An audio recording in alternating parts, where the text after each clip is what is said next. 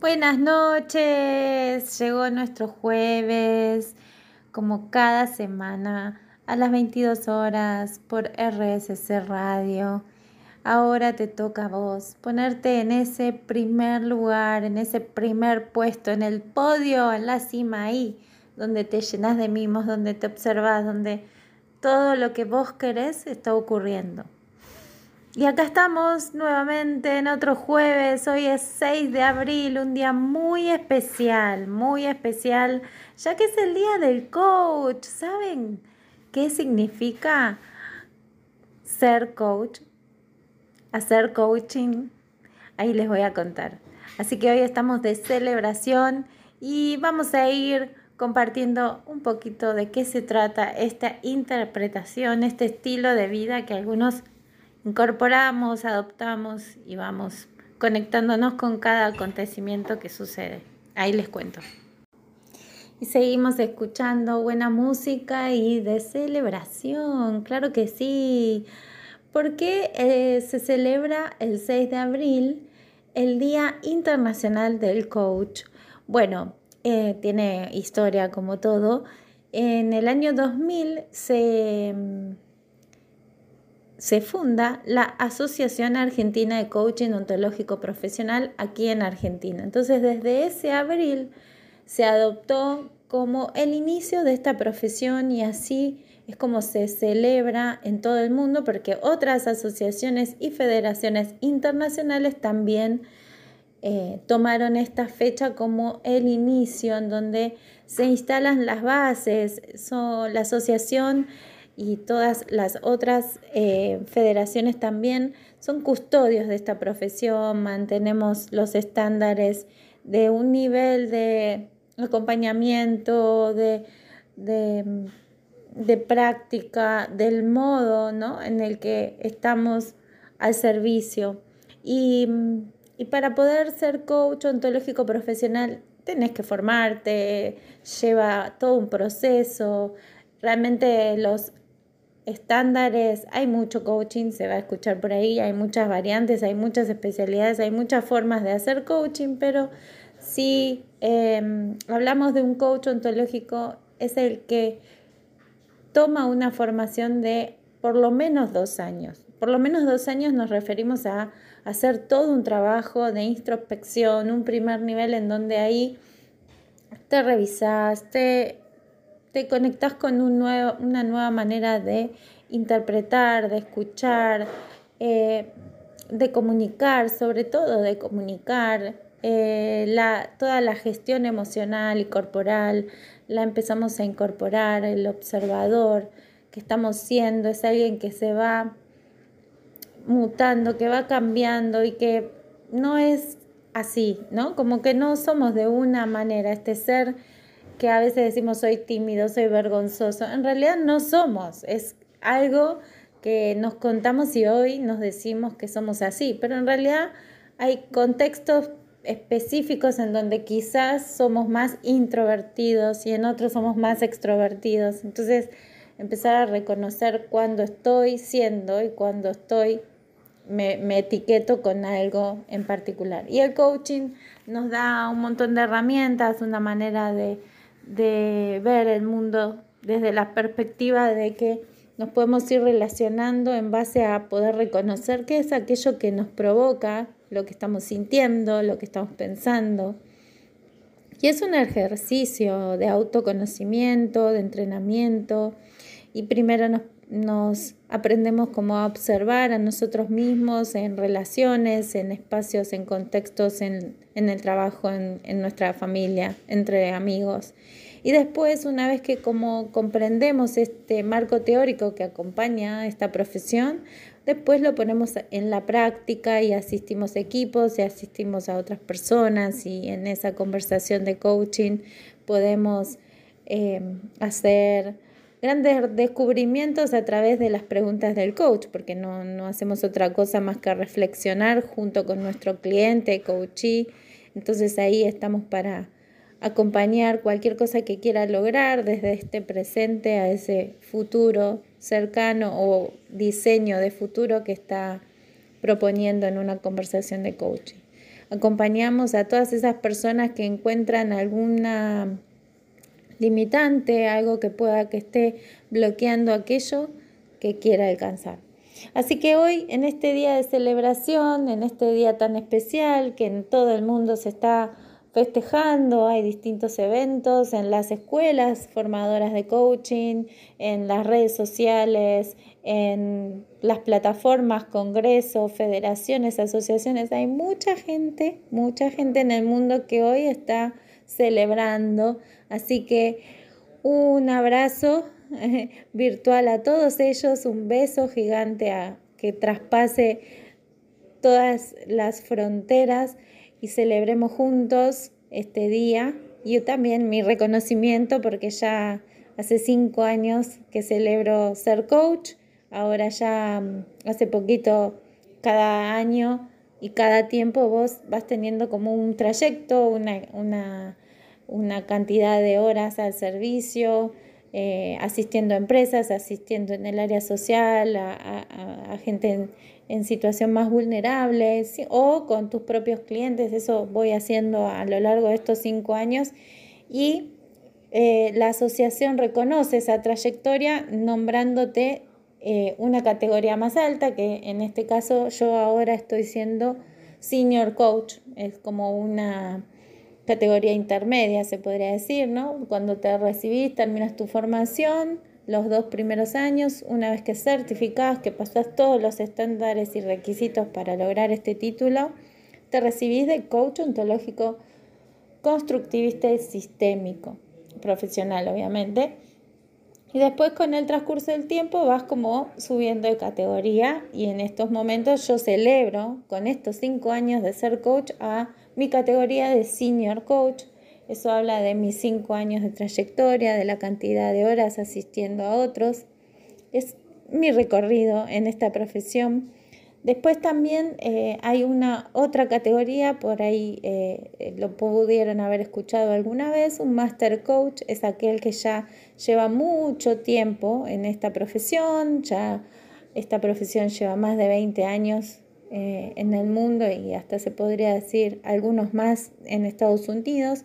Y sí, em, están los Master Coach, que tienen como la gran trayectoria, por lo general son dueños, fundadores o titulares o presidentes de escuelas formadoras de otros. Así que yo soy de las que recomiendan porque así me formé yo y así aprendí estar cerca de aquellos con gran trayectoria, los reconocidos en el mundo, hacen a tu forma de también de eh, profesionalizarte, ¿no? En, esa, en el estar cerca de inspirándote con tus maestros, o sea, manteniéndote, formándote o capacitándote hace que enriquezca tu profesión. Así que en esa dinámica práctica estoy hace cinco años. También eh, me recibí de trainer en programación neurolingüística y eso es, es otra manera también de asistir, es otra herramienta fabulosa que acompaña y complementa al coach ontológico que ya soy y enriquece mucho más esa asistencia, son procesos más profundos, es otra tecnología para intervenir y la verdad que los resultados son muy buenos. Eh, pero bueno, este es un día de celebración, más allá de qué es lo que hago, es contar que Hoy reconozco este recorrido, también en la transformación en que eh, a medida que nos vamos formando vamos haciendo cambios en nuestra propia vida y he logrado cosas que puedo decir para mí, cambios de vida muy radicales, muy buenos. Eh, ya otro día contaré alguna anécdota, pero en particular eh, lo primero es haber haberme permitido y ser esta valiente de atreverse a cambiar, ¿no? Había algo que está, no me gustaba cómo estaba en mi vida, esa incomodidad y elegir decir, bueno, ahora quiero hacer algo distinto, algo que realmente cambie mi vida y bueno, hoy puedo decir que vivo la vida que quiero, que elijo y que me hace muy feliz. Dicho todo esto, eh, seguimos escuchando buena música para meternos un poquito más en el tema de hoy, que hoy Vamos a estar hablando de los estados internos, de esos estados podríamos también llamar eh, estados de ánimo, emociones. Eh, si podemos ahí hoy meternos en nuestro mundo más interno a poder descubrir que, cuál es ese mundo emocional en el que habitamos a cada momento. Nos vemos en un ratito. Muy bien, y continuamos en Ahora te toca a vos. Veníamos de algunas semanas atrás ah, reconociendo, escuchando esa vocecita interna para poder registrar qué es ese estado que nos provoca, ¿no? Entonces, hoy, como si pudiésemos hablar de nuestros estados internos como haciendo esa analogía con el clima, ¿no? Y imaginándonos que internamente eh, tenemos como diferentes estados climáticos internos, ¿no? Cuando estamos en un día tormentoso, un día lluvioso, un día soleado de arco iris o ventoso, ¿no? Como si nuestras emociones fueran tan variadas como los estados climáticos. Algo así es lo que estamos experimentando a cada momento a veces tenemos como esa conciencia y estamos muy conectados con nuestro cuerpo y nuestras emociones y a veces sentimos y después le ponemos palabra. Pero en realidad lo que está ocurriendo constantemente es que estamos sintiendo y después le ponemos las palabras. Después viene la explicación de lo que sentimos. ¿Te pasó alguna vez esto de venirte alguna sensación y después preguntarte qué me lo provocó, por qué me vino esta sensación, cuando en realidad vino por algo que por ahí percibiste, viste a través de tus sentidos, el cuerpo lo captó y después le pusiste una representación, una explicación de aquello que estabas experimentando internamente.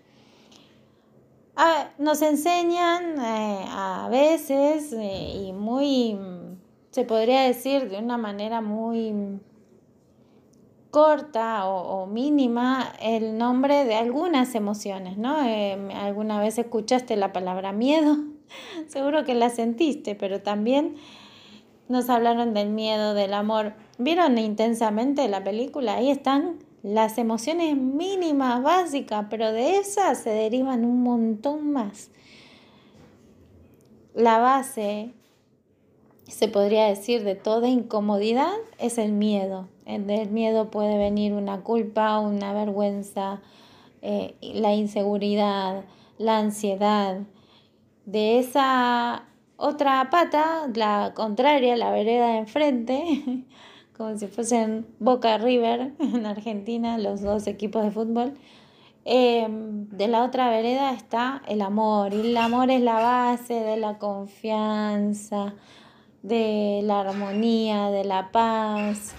Entonces estas dos eh, emociones las tenemos un poquito identificadas, ¿no? Eh, las sabemos reconocer cuando estamos en amor, cuando estamos transitando el miedo, entonces compartíamos esto de que están estas dos emociones bases, se podría decir, el miedo, y de ahí derivan las otras emociones, como decíamos, la inseguridad, la vergüenza, la culpa, la ansiedad, las más incómodas.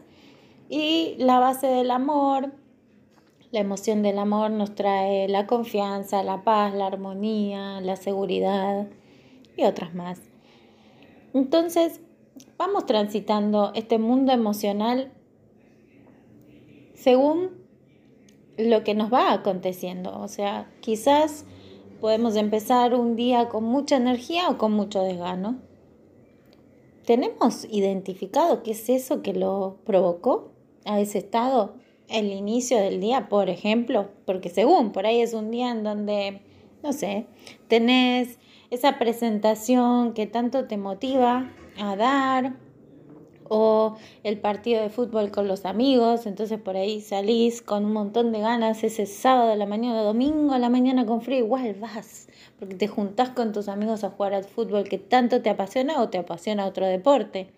Pero hay algo que te provoca ese estado interno, eso, ¿lo tenés identificado?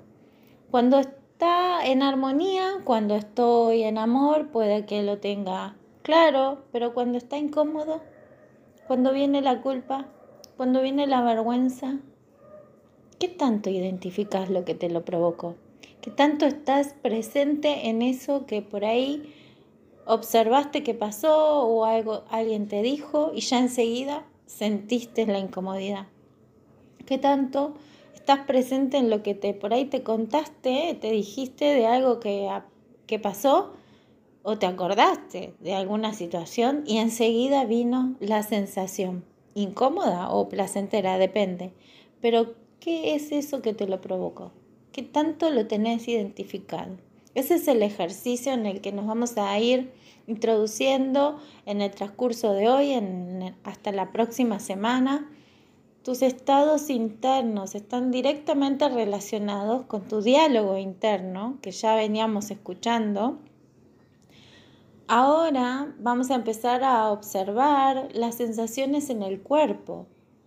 ¿En dónde estoy sintiendo esa angustia? Puede que no le sepa poner nombre a la incomodidad, pero hay un dolor de panza, un dolor de estómago que decís, ¿y de dónde vino esto? Y es alguna emoción que te lo está provocando, pero hay algo que pasó antes que pudo haber sido captado por tus sentidos o simplemente vino con un pensamiento. Ahí es donde empezamos a poner un poquito más la lupa, ¿no? Como nos empezamos a meter un poquito más adentro.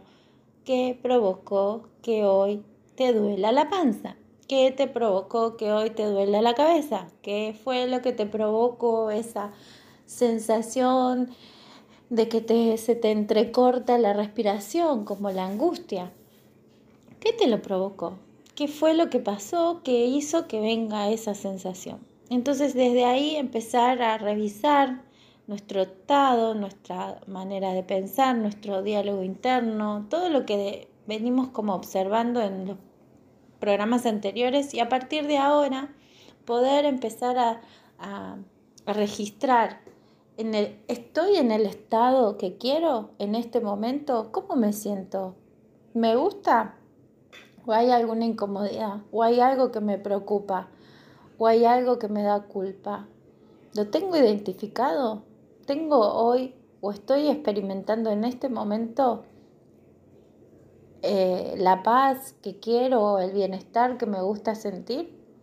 Entonces eso hace que hoy los invite a observarse.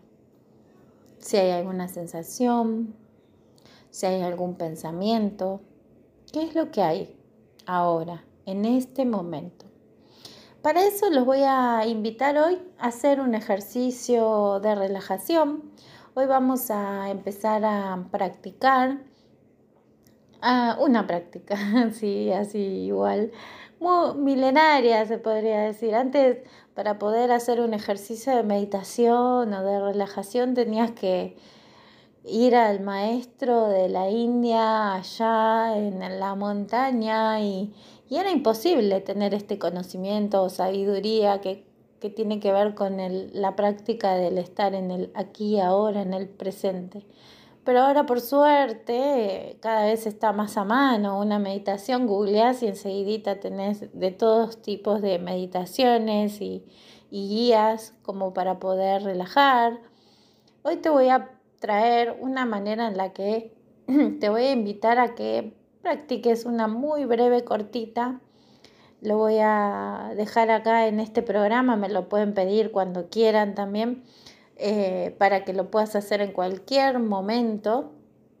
Y hasta incluso te la puedes aprender para hacerlo solo. Y es muy fácil, es muy simple.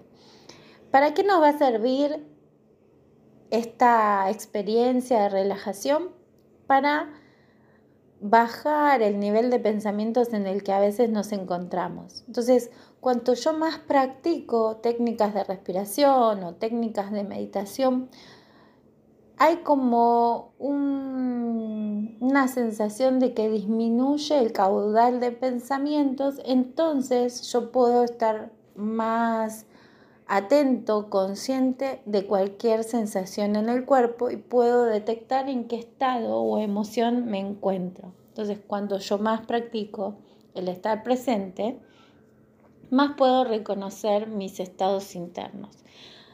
Hay otras maneras de meditar, hay relajaciones de distinto tipo, como les decía. También ese espacio en donde la mente está en calma o está en silencio, lo podemos provocar por ahí con una caminata, por ahí eh, en tu clase de danza o haciendo un deporte o estando en la naturaleza. Hay espacios o momentos en donde vos voluntariamente podés provocar ese estado meditativo sin tener la necesidad de sentarte a cerrar los ojos y, en, modo, em, eh, sí, en modo de meditación, de, no me sale ahora la, la postura tipo flor de loto, ¿no? Como sentarte ahí, ojos cerrados, palmas hacia arriba y, y meditar. No necesariamente esa es la única manera pero sí hay muchas otras formas en las que podemos estar en estados meditativos, de trance, que podemos provocarnos voluntariamente. ¿Para qué nos sirve? Para esto, para estar presentes, para estar conectados con lo que está sucediendo ahora. Y como tu estado interno depende de tu presencia, de tu conciencia, de que puedas intervenir en vos como para hacer los ajustes al, a provocar el estado que querés, Puede que estés pasando una situación incómoda, quizás perdiste a alguien y te duele y hay una tristeza que estás atravesando y está perfecto que le des lugar a esa sensación porque cuanto más las evitamos, después de alguna otra manera se manifiestan. Pero sí, si hay una incomodidad o un enojo o una, una ansiedad o estás en un estado sobre todo últimamente que hay mucho, eh, muchos ataques de pánico o estados de ansiedad, donde es muy como difícil salir de ahí o no es tan fácil a veces, bueno, empezar a practicar y a tener estos recursos de relajación puede que ayuden a calmar la mente. Así que ahora nos vamos a buscar un lugar cómodo donde nos podamos sentar y ahí viene la guía. Mientras buscamos ese lugar, vamos a seguir escuchando buena música en RSC Radio. Entonces, vamos a buscar un espacio donde puedas sentarte cómodamente. Lo que buscamos es que el cuerpo esté lo más relajado posible. Me refiero a que si tenés eh, un lugar donde puedas apoyar tu columna, tu eje sobre el respaldo de una silla, un sillón, la cama, la pared, en donde sea que estés, que estés apoyado, manteniendo el eje y la columna erguida sin tensionar, sentado con las palmas sobre las piernas, las manos sobre las piernas, palmas hacia arriba o al costado del cuerpo, pero sin tensión, apoyados levemente. Y ahí en donde estás, ya sentado, sentada cómodamente, vas a tomar una respiración bien profunda. Inhala y exhala todo el aire. Y manteniendo los ojos cerrados vas a seguir respirando profundamente, conectando con tu respiración observando cómo entra el aire y te llena de energía y cómo al exhalar te vas relajando cada vez más. Otra respiración profunda. Y vas a prestar atención a todos los sonidos del ambiente. Si hay alguna voz que escuches de lejos o el motor de un auto, alguna puerta, cualquier sonido, simplemente observalo mientras seguís respirando profundamente.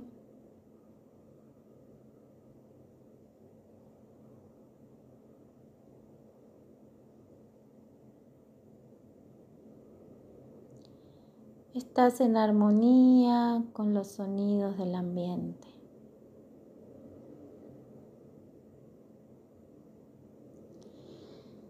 Inhala y exhala todo el aire. Y ahora vas a llevar la atención a tu cuerpo físico, a tus pies, a tus rodillas, a tus muslos. a tus caderas.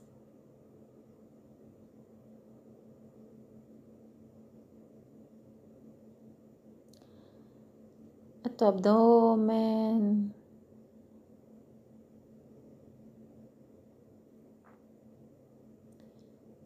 Al pecho.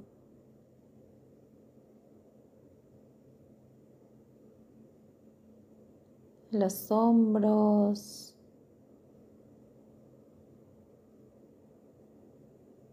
brazo derecho, brazo izquierdo.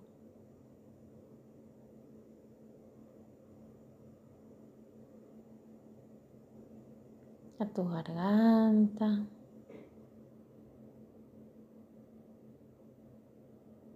A tu cara.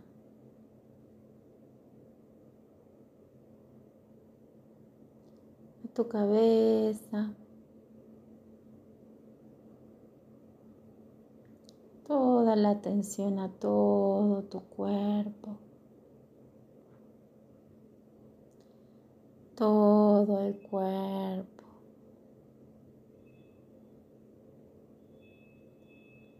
Todo el cuerpo. Toma otra respiración bien profunda.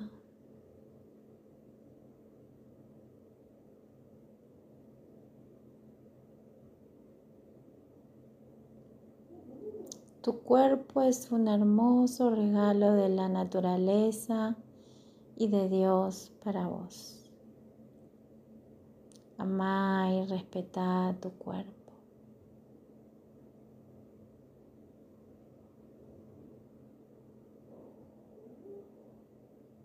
Y otra respiración profunda. Y ahora llevarlos la atención a tus pensamientos.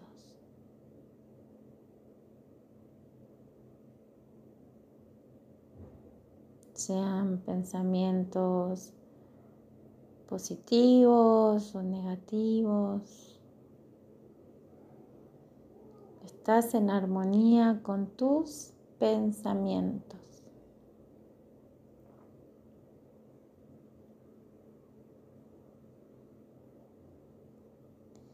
Inhala y exhala todo el aire.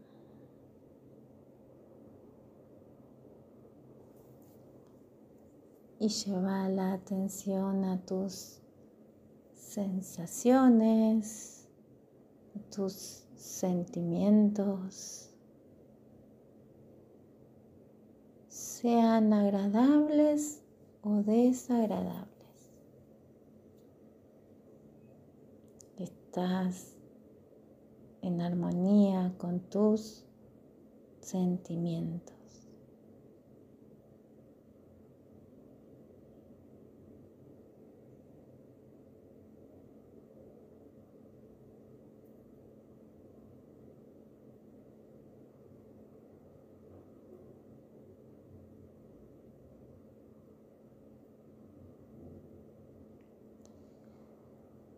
Vos sos paz y alegría.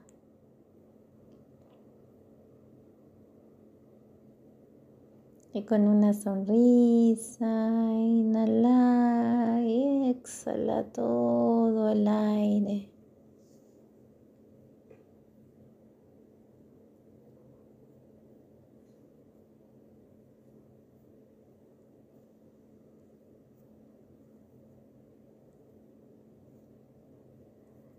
Y lleva tu atención a tus sentimientos.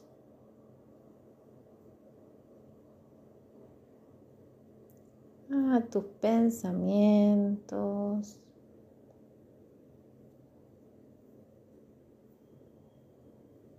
A tu cuerpo. Una respiración profunda.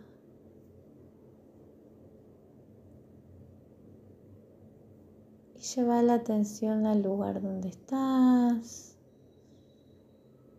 Y muy lentamente, despacito, a tu propio ritmo vas a empezar a hacer algún movimiento con las manos, con los pies, Puedes estirarte y desperezarte como si recién te despertaras de una siestita te estiras hasta cuando consideres que ya estás listo lista para volver a abrir los ojos. Y ahora, ¿cómo estás? Después del ejercicio de relajación, de escuchar buena música. ¿Cómo estás ahora? Si pudieras describir tu estado y volviendo a la analogía de los climas, ¿cómo te sentís? ¿Sigue esa tormenta? ¿Calmó la lluvia? ¿Hay una sonrisa? ¿Salió el sol? ¿El arco iris? ¿Cómo estás ahora? ¿Cuál es ese estado interno que estás experimentando? Simplemente observa si algo cambió, si hay más o menos pensamientos, si en el ambiente hay una sensación distinta, pero sobre todo es empezar a distinguir en qué estado te encontrás en este momento. Así vamos a ir transitando la semana con cada momento que puedas hacerte para registrar y observar. Si podés reconocer en qué ritmo de respiración estás. No sé si, si conoces, pero viste que cuando estamos enojados respiramos como, como haciendo ruido, ¿no? Como la respiración es corta, la temperatura del cuerpo es más caliente. Si hay angustia, ¿no? Como que hay como un suspiro en esa respiración, ¿no? Si estamos felices, la respiración es como más larga y se disfruta más de cada inhalación y cada exhalación. La respiración es un buen termómetro para poder descubrir en qué estado estás, en qué estado emocional, en, qué estado anímico. Podemos otro día hablar un poquito más, ¿no? La, la emoción es algo más de corto plazo, más instantánea. Siento amor, siento miedo, ahí. Ahora, un estado de ánimo perdura en el tiempo, cuando por ahí estoy transitando varios días con la misma emoción y no hago algún cambio en ese estado, entonces puedo estar hablando de un estado de ánimo que perdura. Lo mismo que poder distinguir que yo puedo provocar con recursos, con cosas que yo eh, puedo conocer de mí que me generan un cambio, ¿no? Entonces el estado interno lo provoco voluntariamente. Sé que ponerme música me eh, hace mover el cuerpo y ya eso a mí me hace cambiar el estado en el que estoy. O me despierta alegría. Según la canción que me ponga, puede que me provoque alguna otra sensación o emoción. Entonces, cuando yo puedo aprender a distinguir mi emoción, puedo aprender a gestionar. Una vez que la reconozco, puedo intervenir y en ese intervenir, en ese intervenir lo que hago es provocar voluntariamente el estado que quiero. Por eso es tan importante conocer nuestra voz interna, ese diálogo interno, esos pensamientos que tengo, también conocer cuáles son esas cosas externas alrededor mío que me provocan esas emociones, si por ahí un tono de voz de un compañero de trabajo ya me irrita o si em, la forma de eh, comportarse de alguien me enoja, ¿no? Puedo empezar a observar lo que viene de afuera y me provoca la emoción o si es algún pensamiento mío que provoca esa emoción. Así que el ejercicio de esta semana es practicar la relajación cada día para poder tener más presencia y más conciencia a la hora de detectar en qué estado o en qué emoción estoy para poder provocar el estado que quiero para mí. Esto ha sido todo por hoy. Les debo el cuento, lo dejamos para la semana que viene. Sí, los espero en esta celebración del 6 de, abril, del Día del Coach, que nos escriban, contacten, nos saluden por Instagram en anapaula.arce o a la radio RSC Radio. Ahí nos pueden compartir cómo están experimentando sus estados internos en el transcurso de la semana. Los espero, nos escuchamos donde escuchamos cosas buenas aquí en la radio. Ahora te toca a vos practicar cuál es ese estado en el que querés habitar la semana. Un beso.